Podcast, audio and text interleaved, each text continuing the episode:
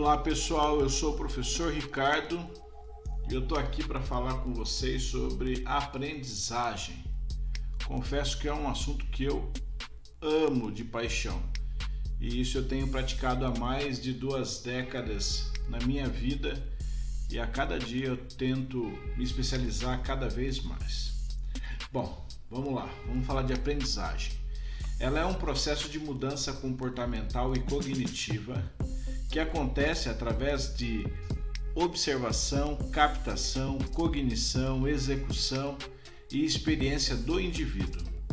Esses fatores emocionais, neurológicos, sociais e relacionais colaboram para a estrutura processual e aparecimento da aprendizagem.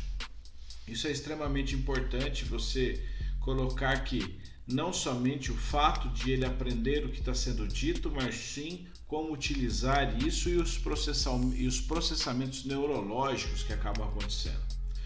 O ato de aprender é o resultado da observação desses fatores citados anteriormente, construído em um meio ambiente que pode catalisar ou enfraquecer o conhecimento.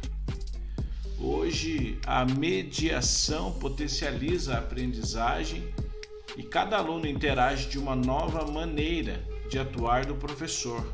Este, por sua vez, apresenta não somente como uma forma de deter toda a verdade, mas sim como um coautor de toda a obra desenvolvida junto com cada aluno. Essa nova modalidade permite pesquisar e entender os porquês das coisas e não somente assimilar o que está sendo dito, memorizando a informação para possíveis perguntas. A aprendizagem nesse modelo segue uma trilha onde o conhecimento é construído e desconstruído, sempre evoluindo para uma melhor conclusão dos fatos.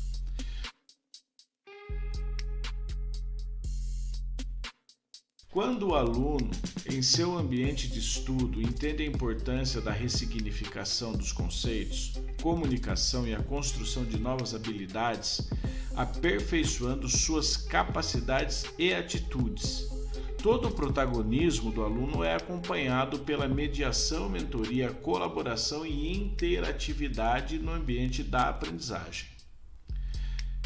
Essas estruturas de apoio ao aluno caracterizam a transformação do formato clássico de aula, em um ambiente onde os papéis na sala de aula tornam-se obsoletos, onde ora o professor se posiciona como tutor, auxiliando o aluno, ora como professor, informando o aluno, e ora o aluno se posiciona com investigador de um problema buscando soluções através de suas experiências, valorizando o conhecimento adquirindo, fortalecendo a importância do aprender.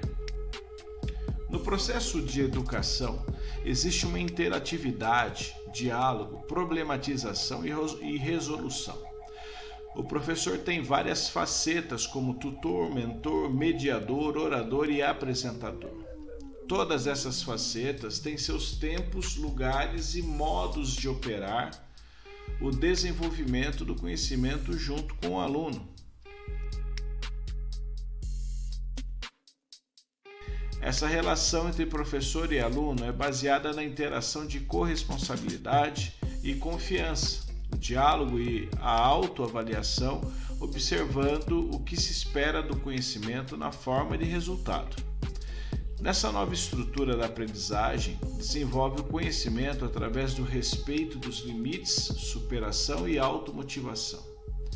Assim, conhecemos os conteúdos a serem explorados de acordo com as suas complexidades e interações, buscando soluções de conhecimento mútuo, onde todas as disciplinas se ajudam de forma ímpar para entender a realidade.